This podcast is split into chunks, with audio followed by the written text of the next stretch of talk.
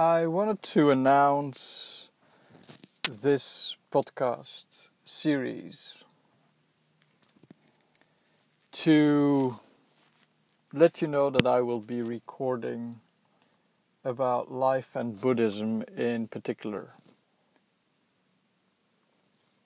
First, a disclaimer I'm not a Buddhist monk, I'm not a Buddhist certified person. I am just somebody who has been looking into religions for the past, you know, as long as I live, which is nearly 50 years, and came to Buddhism a good 20, 30 years ago and never let go, so to speak. It stuck with me and it um, helped me a lot navigate life. I have now come to a point where I feel it's important to share a few of my thoughts and therefore wanted to set up this podcast series.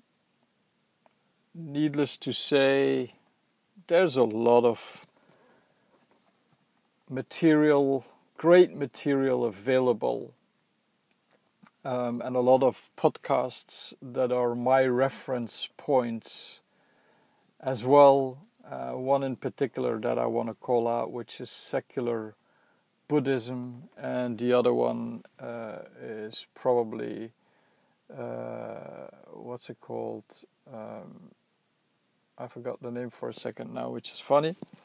Uh, but I'll get back to uh, that as well. So many, many podcasts. I know mine will maybe disappear in the sea of uh, available material out there, but it's also a way to sort of, you know, voice my thoughts um, and deal with my thinking and emotions and just get it out there for whoever might be interested and whoever I can I can help with.